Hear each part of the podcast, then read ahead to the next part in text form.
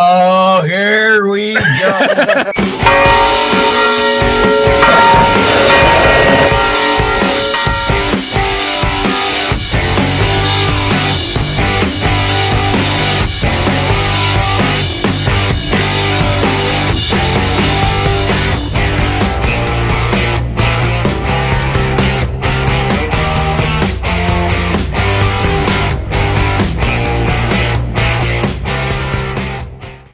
Good evening. Can everybody hear us okay?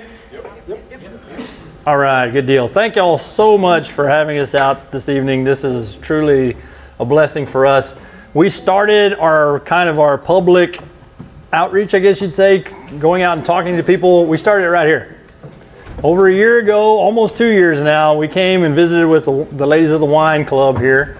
And we started it here, so we couldn't think of a better place. I mean, when Father Prim said our boys, we were I just like, yeah, that's true.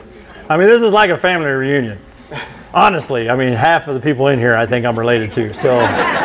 Y'all keep it together. I mean, I don't know how many of y'all on the way just tonight asked us, did we pass any rain on the way here? Or did we get any rain tonight?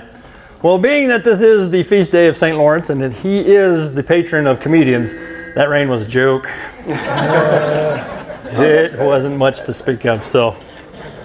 No, sorry, is it hot, the mic? They're working.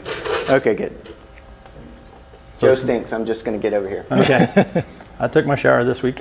Okay, so tonight we have been asked to speak to y'all on spiritual warfare. So, did you bring your guns? Yeah.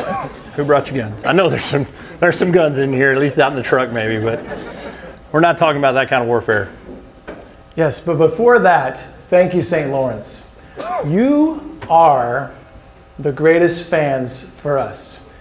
We feel the most support from the people in this room than any parish in the world. That's the truth. And we could go around the room and point individual people out just on what you guys have done for us and how those things wouldn't be possible if you weren't there to step up. Awesome memories. I got to point one out. Russ, I mean, you guys did an awesome job. When Father Mitch came, we got to hang out with him for several days, and he was writing his autobiography at my mother-in-law's house and at Joe's house. I mean, just the experiences that we've had, y'all, have been incredible, and it's because we were bold. Tony, am I interrupting? Sorry. No. Yeah. And Arlene and the people that were helping put up the second billboard, and we're in process to do the third, the fourth, the fifth, and the sixth billboard right now, is because of people like you, St. Lawrence. So you're the foundation. We need your prayers. We need your support. We need everything you got. And if you're behind us, there's no stopping what the Holy Spirit can do. Amen? Amen. Yeah. So, so keep drinking. Let's have a good time. Anyways. So I'm the teacher on the show, so we're going to start with a quote from the Catechism, okay? And then we're going to share some stories about some real-life examples of spiritual warfare. Catechism 395. Who has a catechism? Not with you, but do you own one? Okay, good. How many of you have read a couple paragraphs out of it? How many have read the whole thing? Oh, there's going to be a test. There's no test. Yes, there's a test. The power of Satan is nonetheless not infinite. I mean, it's not forever. He is only a creature, powerful from the fact that he is pure spirit, but still a creature.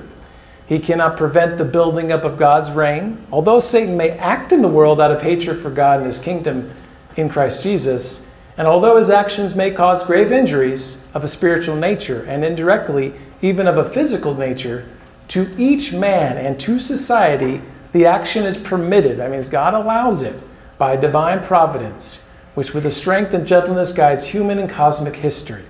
It's a great mystery that providence should permit diabolic activity, but we know that in everything, God works for good with those who love him.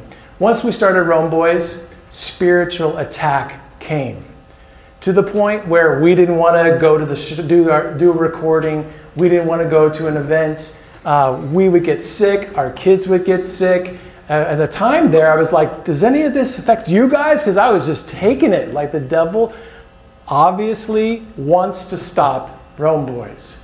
He wants to stop the work of Christ that all of us do in our ministries and our apostolate. I go back to college, and my first experience with the devil, and I was an RA in college, one of five Catholics. I took the rough dorm, the guys that drank on the weekends, snuck girls in, and were definitely not the ideal, awesome, holy people they should be. There was a fight breaking out down the hallway, and as super RA Tony to the rescue, I ran down the hallway to try to break it up. They were cussing, they were threatening each other's life. It means a big deal. I gotta do something about it.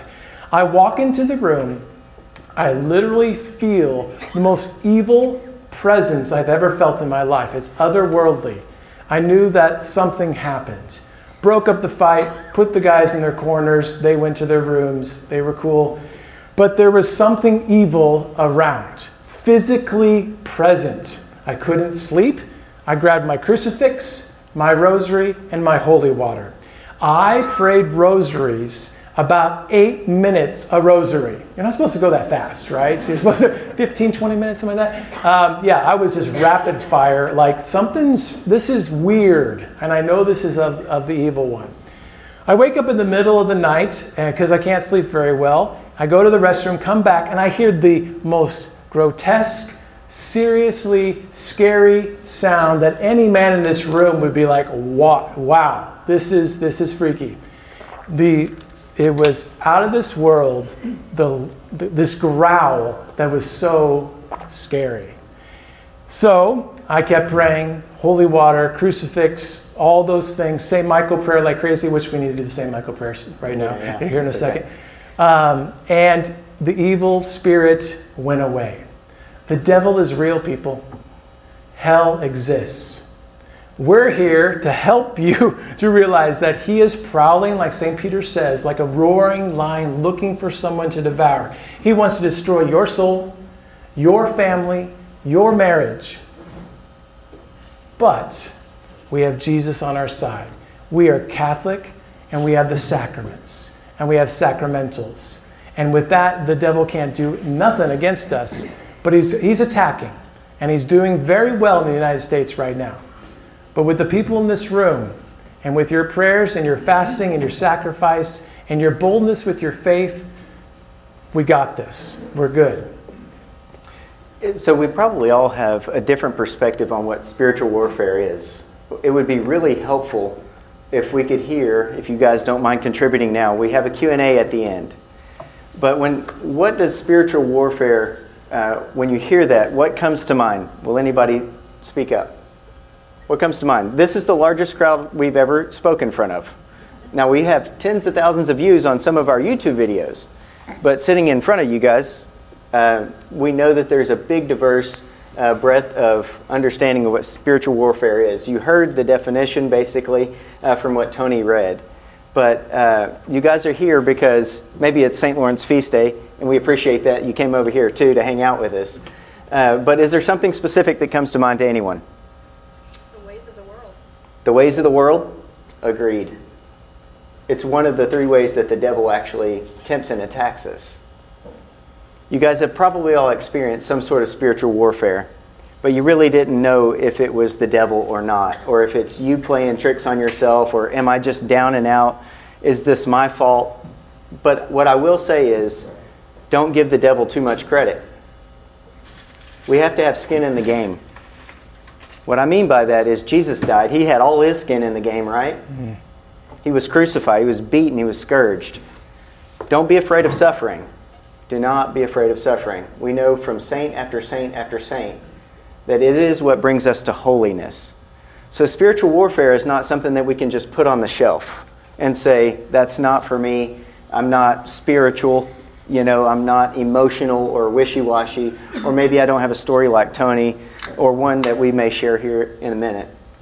But we all go through things that make us feel challenged, and we wonder what is going on.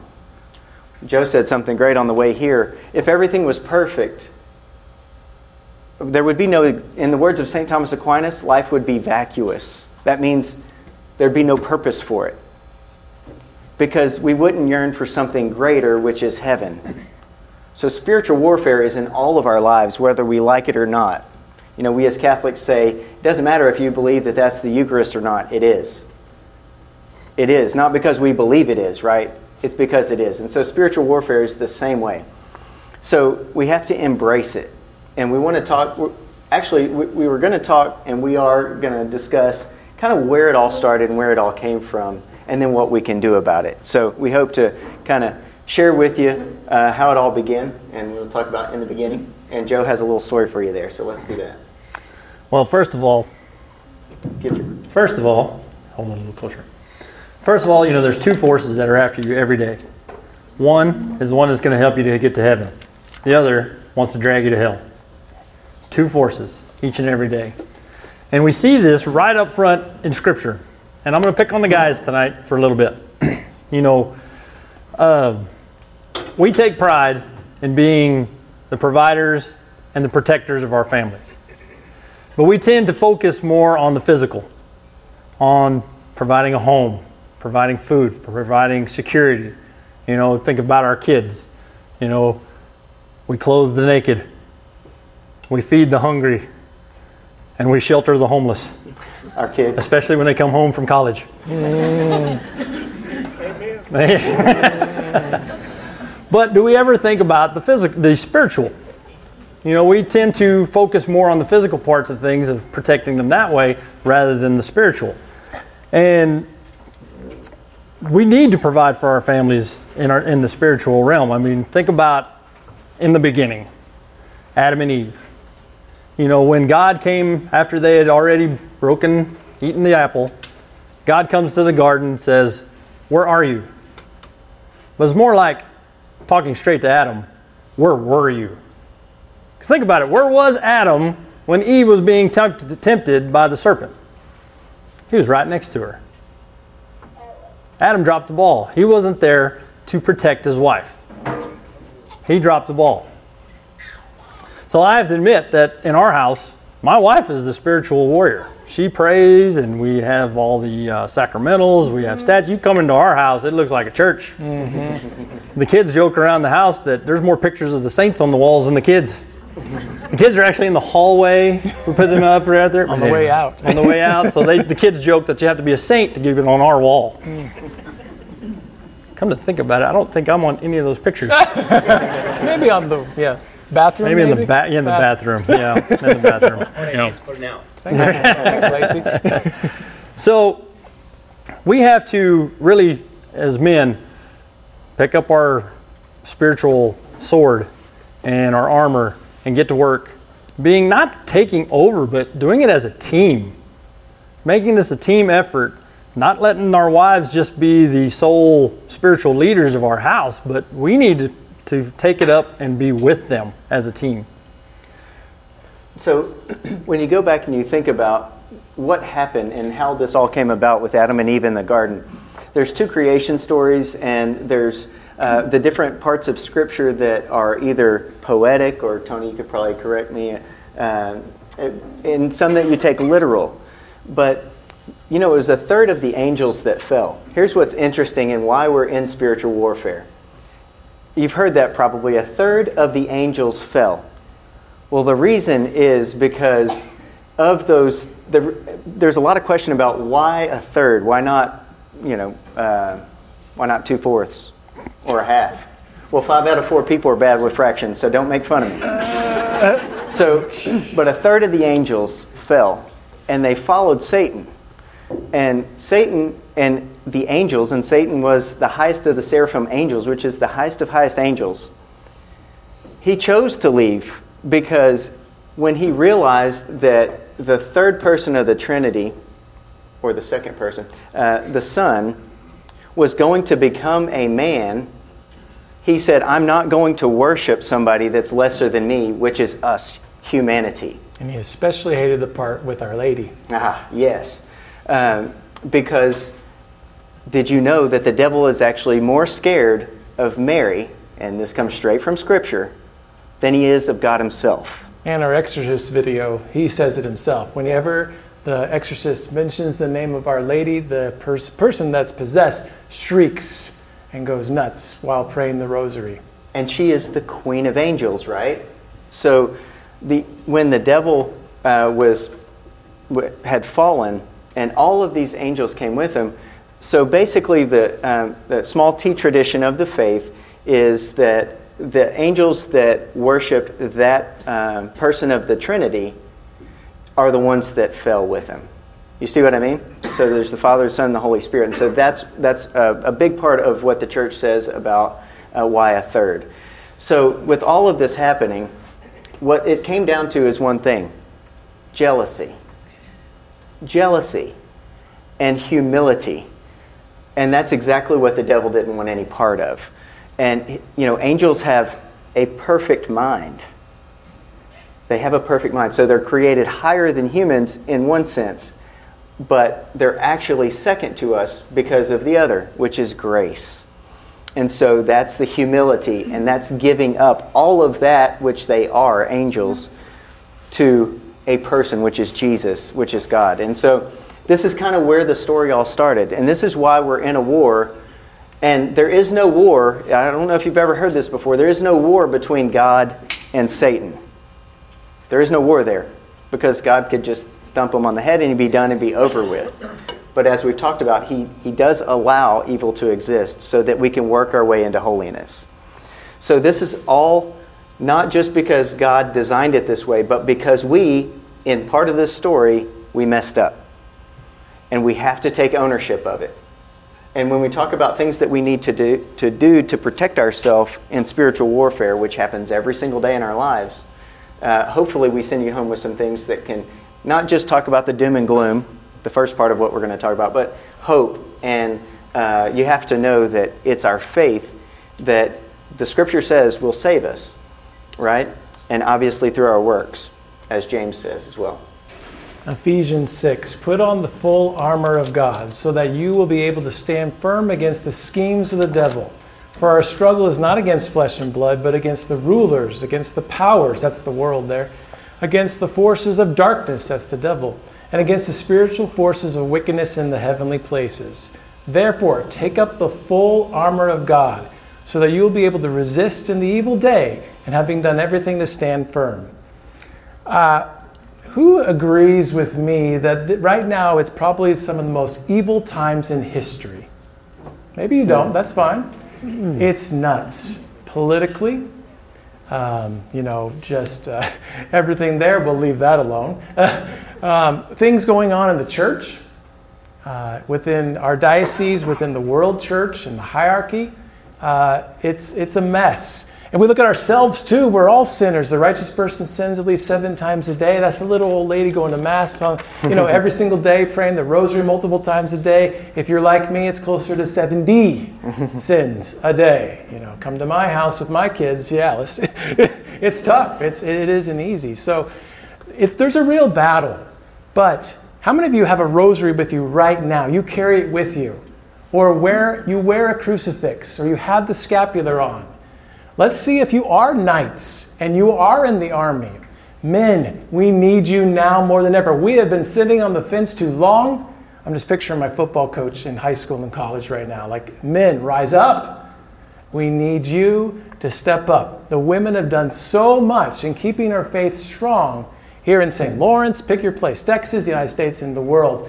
Men, we need to step up and be the warriors for our families.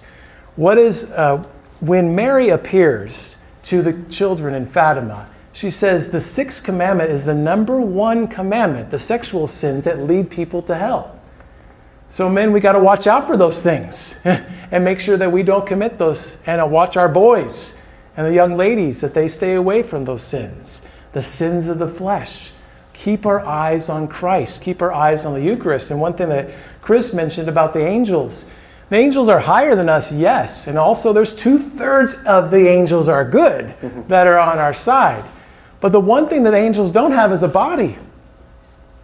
And we, as human beings, can consume the Savior of the world at every Mass. And no angel can do that. And they're not jealous, at least the good ones aren't, okay? But that is such a blessing to receive our Lord in Holy Communion. You want to make a difference in the world and change the world for generations, go to Mass. Step it up and go more than on Sunday. That's how you change the world. Bless your kids with holy water. Pray the St. Michael prayer.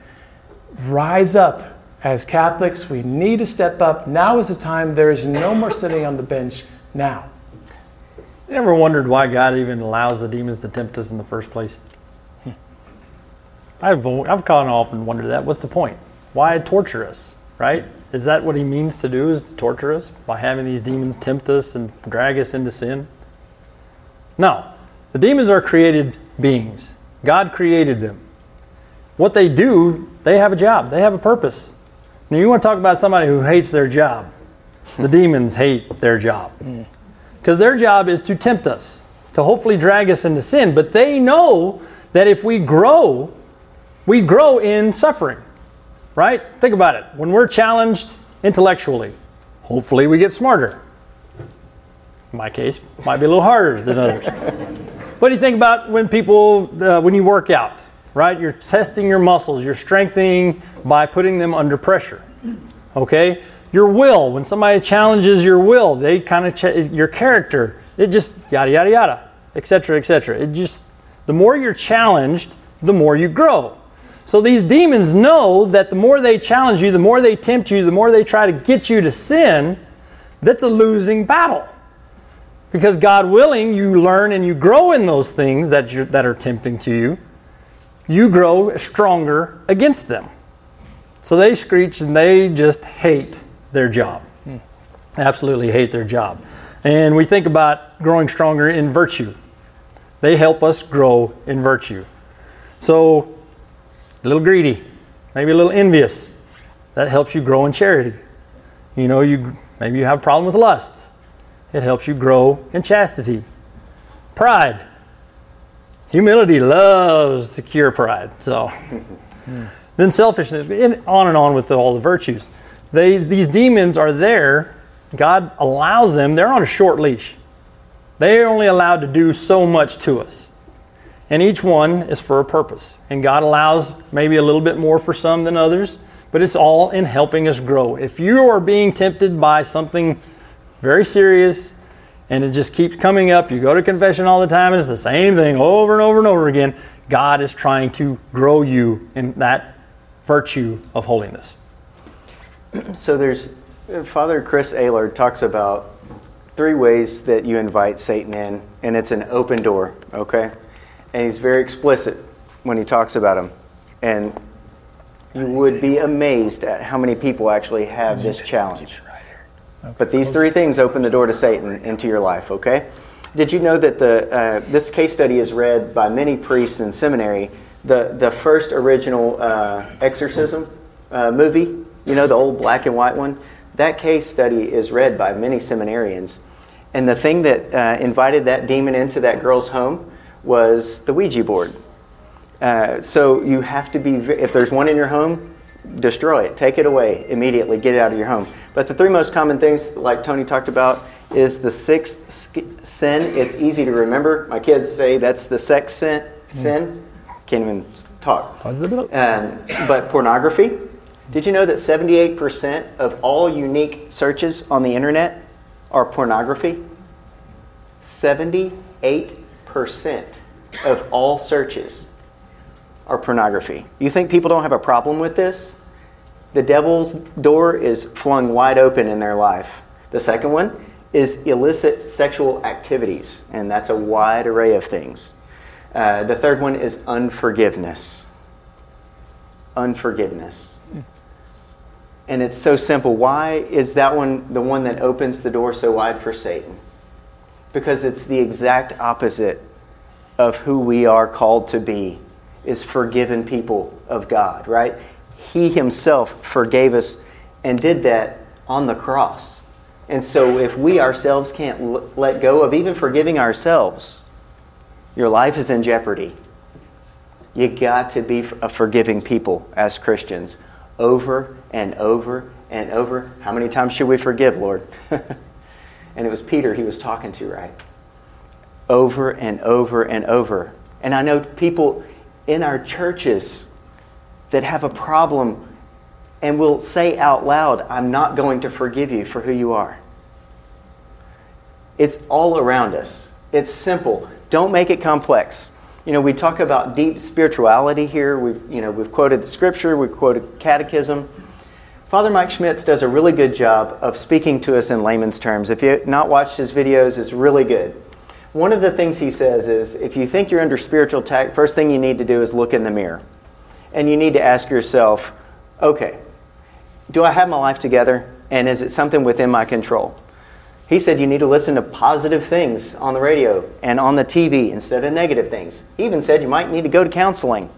You might need to read really good books. Start with the basic and the simple. It does not have to be complex. We don't have to have a spiritual event in our lives, and we shouldn't, to get ourselves on a positive path in life. If you're in a rut in your life, doubt will take you out of action, and action will take you out of doubt. It's a marvelous thing, but you got to do something. So if you're in a rut in your life and you're down and out, you can't blame that on the devil, okay? You can't blame those things on the devil. You can't blame it on your kids. You can't blame it on the fact that you have animals and you can't go anywhere. And so your life is, you're living in a cave. Can you blame it on the rain? Can't blame it on the rain. Sorry, see what generation likes, that song. Anyway, yeah. So you've got to take ownership of your life. I'm not trying to be a motivational speaker, but I'm telling you. You're good. You're pretty good. As a leader, in my job, this is what makes people happy and productive, is pushing them to understand the one thing that we're all missing, which is the fact that we're loved. Mm. And what I do in every single audience is pause right after that. And I try to find the burliest man in the audience. Raise your hand if you're the burliest. But we don't really honestly believe that. And you're just closing the door to God. And you're allowing the spiritual attacks to happen. May I have just a minute to tell a story? Yeah. So some of you may have heard some of my story. I won't go all into it now because it'd take too long. He should be on the journey home, amen? Have you heard his story? Wow, yeah. So if you've heard it, I'm going to repeat some of it, so just bear with me, please.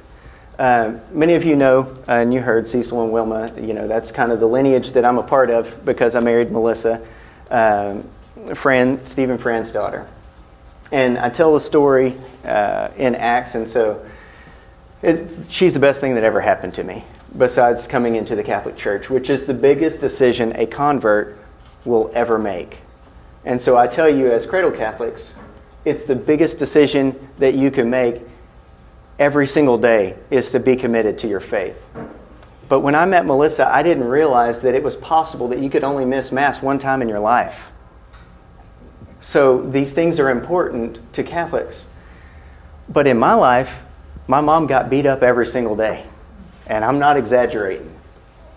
I helped carry her when her femur was broken because my stepdad kicked her in the leg when we were trying to run away. I have walked miles barefoot, and I'm not exaggerating, guys. When I was a little kid, and what did I say in Texarkana when we were talking? I have an advantage. And this is what I want to bring to you tonight. All of the things that I've been through, crack houses that I was left in as a kid, I saw people and I saw things around me as a little boy, a little kid, and I always felt protected. On April 20th, 1992, I was baptized at Forest Branch Baptist Church in Livingston, Texas. Because my mom didn't know Jesus, I asked her, I want to know Jesus because I met a friend and I saw his family and they were normal and they didn't fight and their life was together and they went to church. So I asked my mom, will you take me to church? And she did. And I didn't meet my dad or know his name. And there were many people who my mom said could have been my dad until I was 23 years old. But when I was 10 years old, Wayne Harris was the only man my mom knew that knew Jesus. And she asked him, what do I do? They took me to church. He lived right next door to my biological father. And nobody knew who my dad was. The way God works in our life, there is a spiritual war going on. But if you don't have faith to believe that God is always with you, you've seen the picture of the footprints in the sand, right? You've all seen that image. When we think that He's not with us, He's more with us than we're with ourselves most of the time. You know, there's a saying that most people are at work, and when they're at work, they're thinking about home, and when they're at home, they're thinking about work, and they ain't never nowhere. Ain't it true? But when you know you're loved by God, you're anchored in that.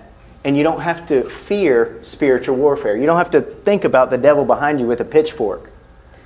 You don't have to go through what I went through to know that you're loved by something that's greater than anything you'll ever experience on earth. Okay?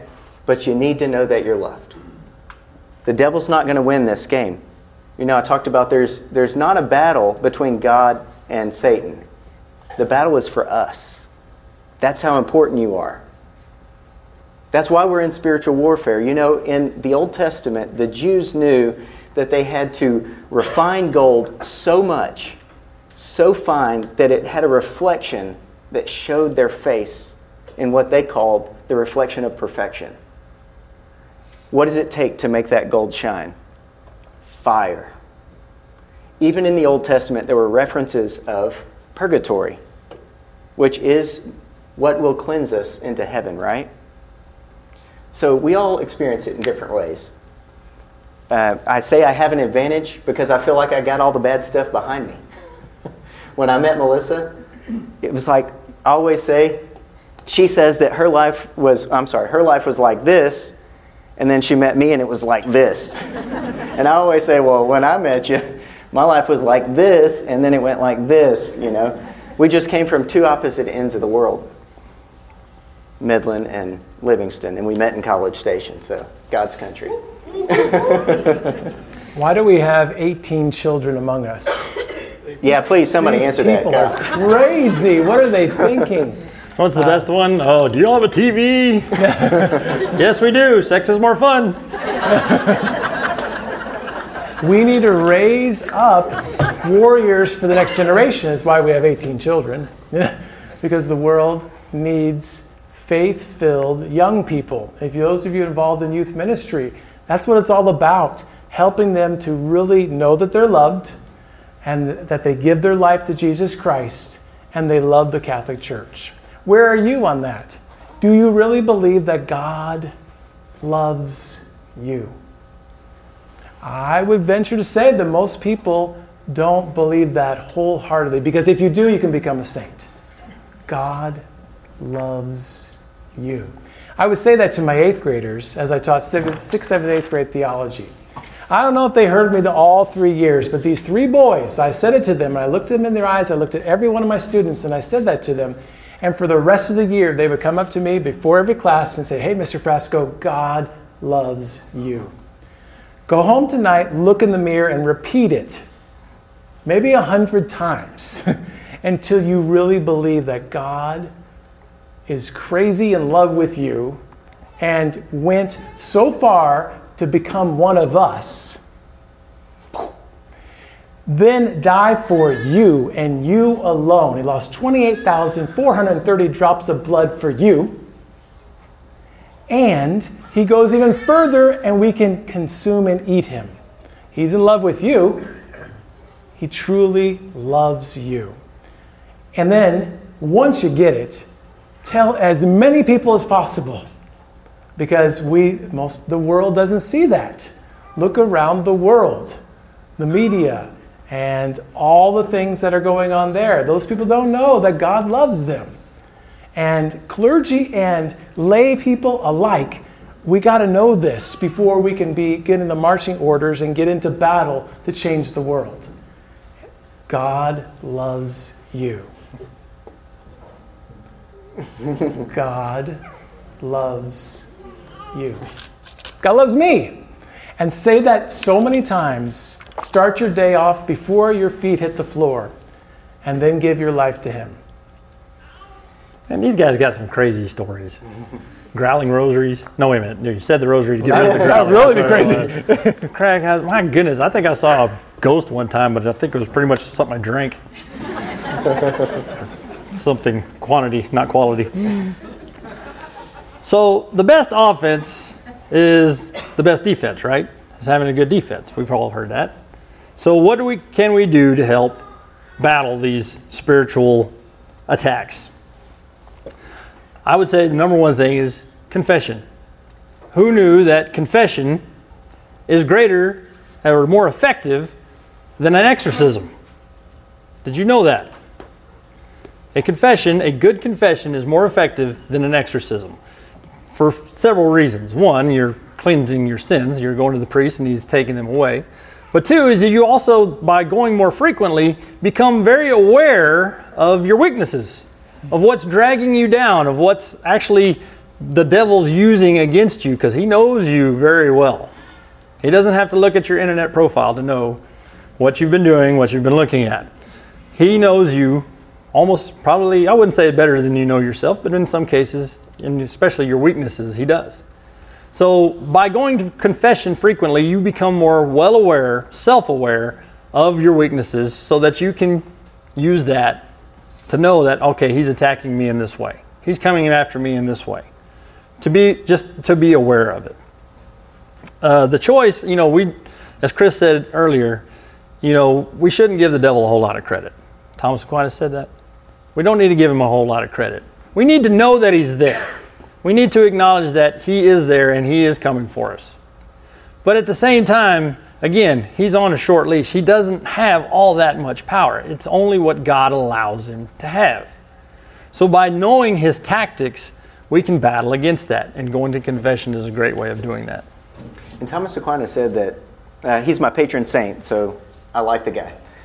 But he's a very heady guy, but he's known as the dumb ox because he was the big guy in the room that never said anything. And then one day he opened his mouth and out came the Summa Theologica. And so, he dives into very heady, very complex things. And when he does that, he does his best to try to simplify it for us. And so we have the tools. I think something's going dead. You're with us. We're good. I'm not looking at your butt. Yeah, you are. So our life has to go through these challenges. But he also said to keep it simple, and I've mentioned that. So your feelings are not spiritual warfare. Your feelings aren't spiritual warfare, okay? So you've got to be careful with that. I feel like, this is the worst day of my life, and things just aren't going right, and this is the devil's fault.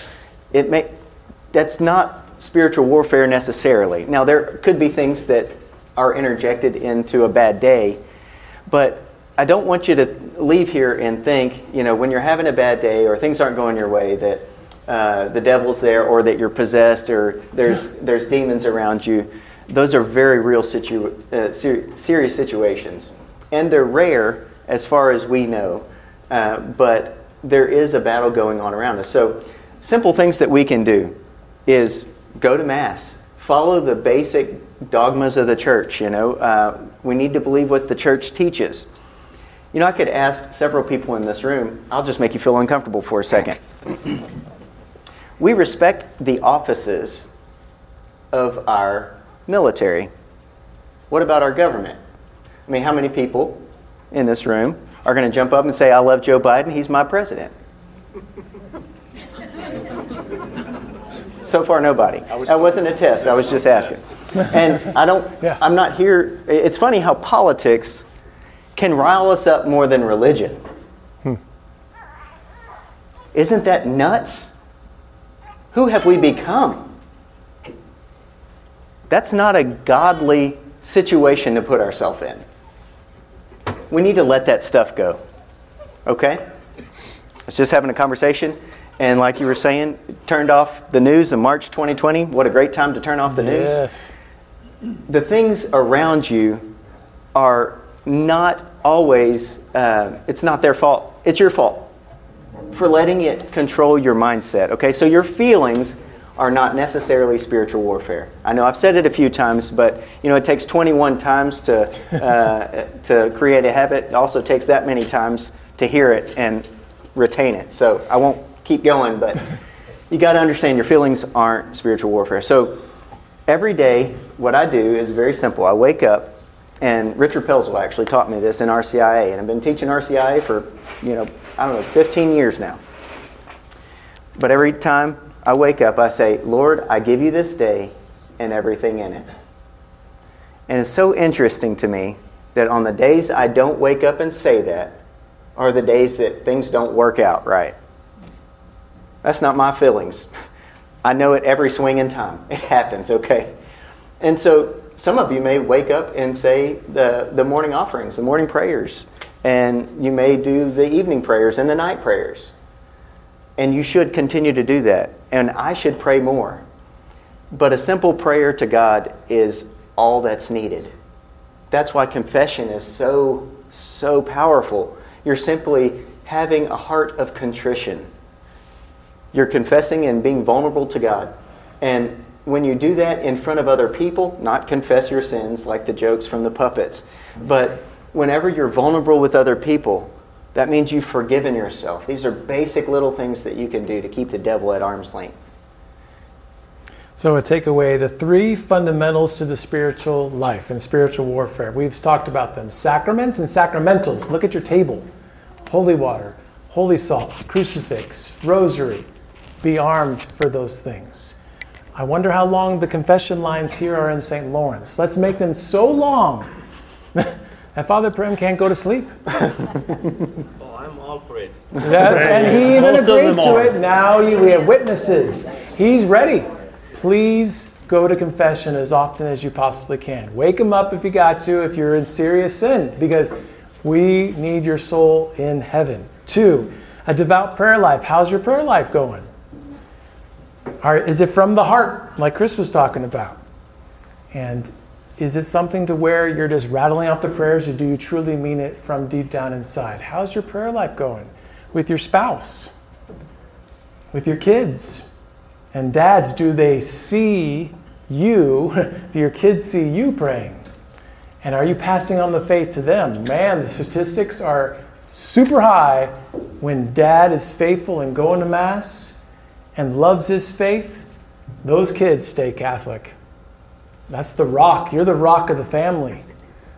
So prayer, and I mentioned sacraments, and then spiritual reading. Fill your mind, not up with the news, but with saints and the writings of Scott Hahn and anybody. You pick a person. There's a lot of great authors. We have a plethora of knowledge out there.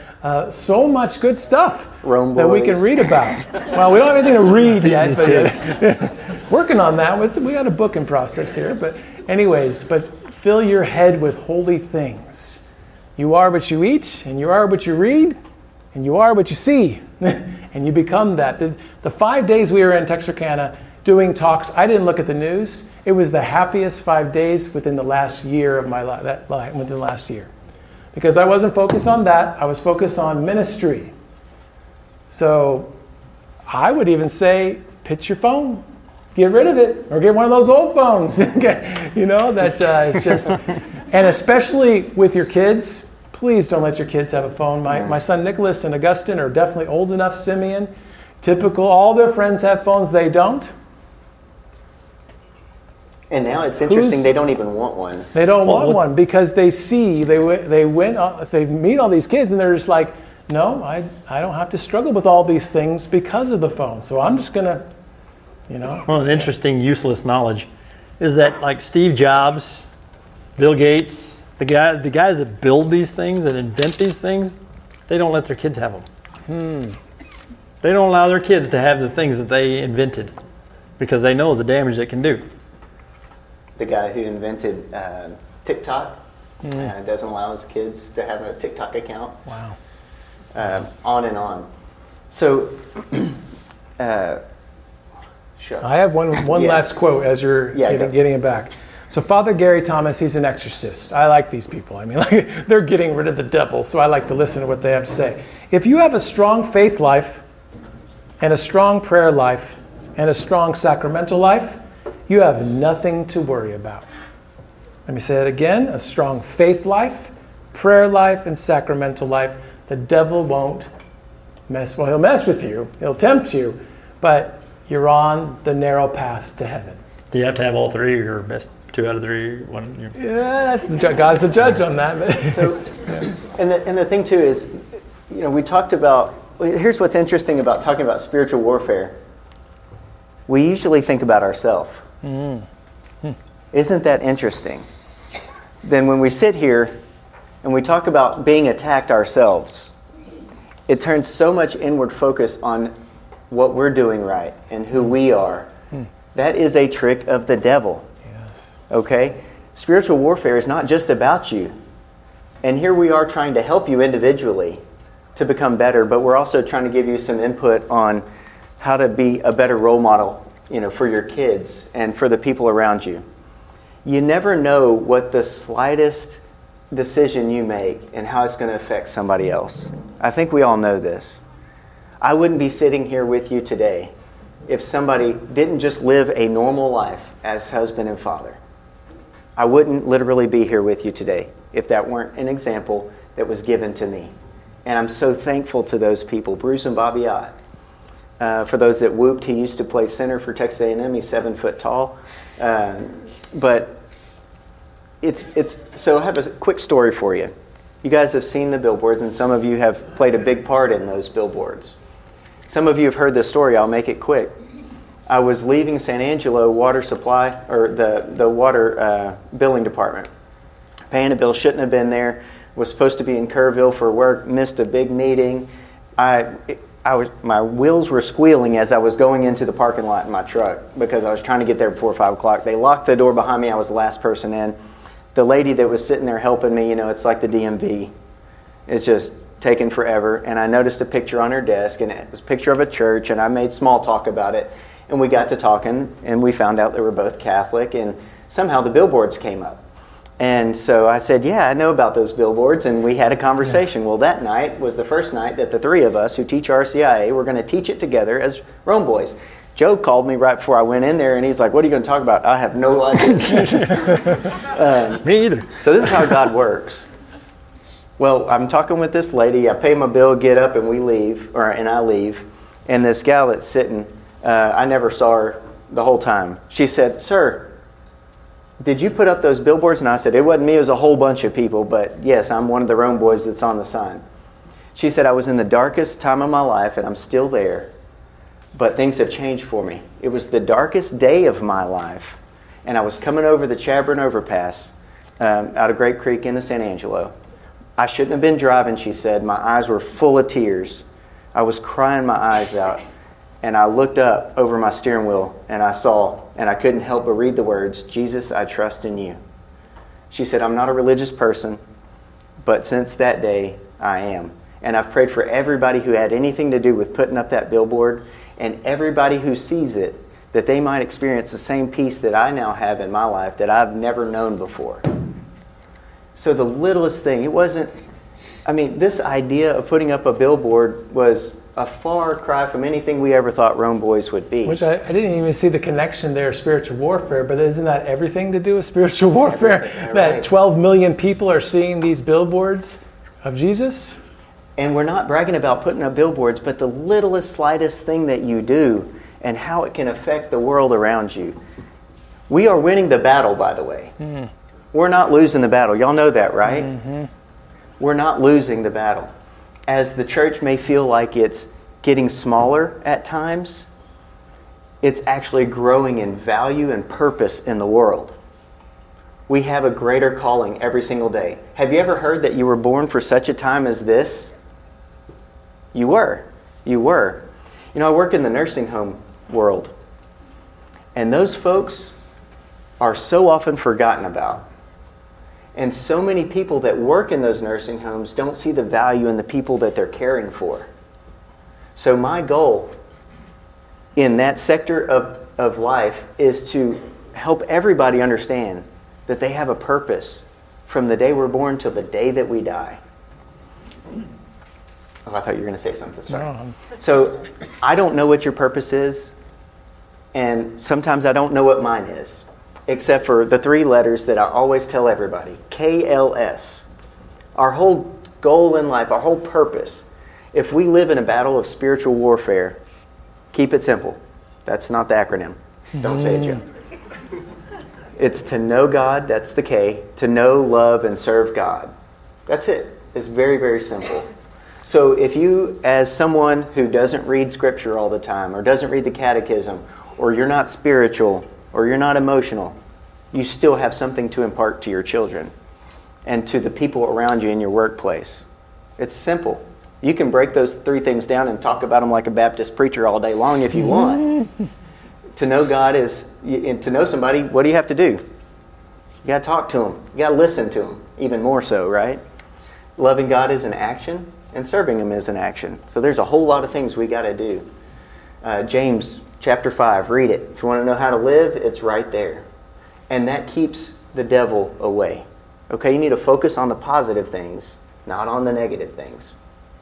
And the more you know your faith, the stronger you will fight against those temptations, because that is front and center in your life. If you're by living it, not just knowing it, but actually living your faith, that is the greatest way of just putting him to the side. The temptations don't come. They still come, but they're not as strong. You can say no to them a lot easier. So it's important to know your faith, but it's more important to live it. You know, one thing that we are challenged with all the time is, who the heck are we? To be sitting here in front of y'all, I look around and I see your faces and I wonder, is that what y'all are thinking? I'm serious. We suck. And God be praised even more. But you think about it. It's so simple to be challenged. I got cobwebs all over me too. Coming out to you. Dust me off the shelf. But we're all challenged by stupid, simple little things, right? And the reason I just told you that is because I know we all think, what the heck can I do? I'm not imitating just you, so don't. He's sorry. Yeah. No, the gumbo was great. But we don't know oftentimes what we can do. But what I will say is, and I say this all the time, the longer you wait to say yes to God, the less likely you are to do anything about it. But remember the workers in the vineyard, the ones that show up at the last minute. They're paid an equal wage, which is heaven, right? So don't think that it's too late, that you're too much of who you are, that you can't change who you are in a positive way and go out and make a difference in the world. Because that's what you were called to do. You've probably heard people like Zig Ziglar say things like, you know, boats were made for sailing. If they don't, they collect barnacles and they're useless. Houses were built for living in, and if you don't have somebody living in them, you know what'll happen. Planes were made for flying, and you too were built for greatness. Get up and do something about it. Get up and do something about it. It's your action that shows God how much you love Him. Okay? So doing something is pushing the devil away. I started with a quote, and I'll kind of end with it, and because I've been talking a lot. I hope nobody's keeping time on who's talking the most, because I always lose. You win. Yeah. And I forgot my quote, so there you go. Sorry. That's my fault. One thing I wanted to say, let's end with the St. Michael prayer for this portion of the evening, so we can give credit to where credit's due to God. In the name of the Father, and the Son, and the Holy Spirit, amen. St. Michael, the Archangel, defend us in battle. Be our defense against the wickedness and snares of the devil. May God rebuke him, we humbly pray. And do thou, O Prince of heavenly hosts, by the power of God, cast into hell Satan, all evil spirits, who prowl about the world, seeking the ruin of souls. Amen. Father, Son, Holy Spirit. Amen. All right. In the meantime, be bold. Be real. Be Catholic. God bless you all.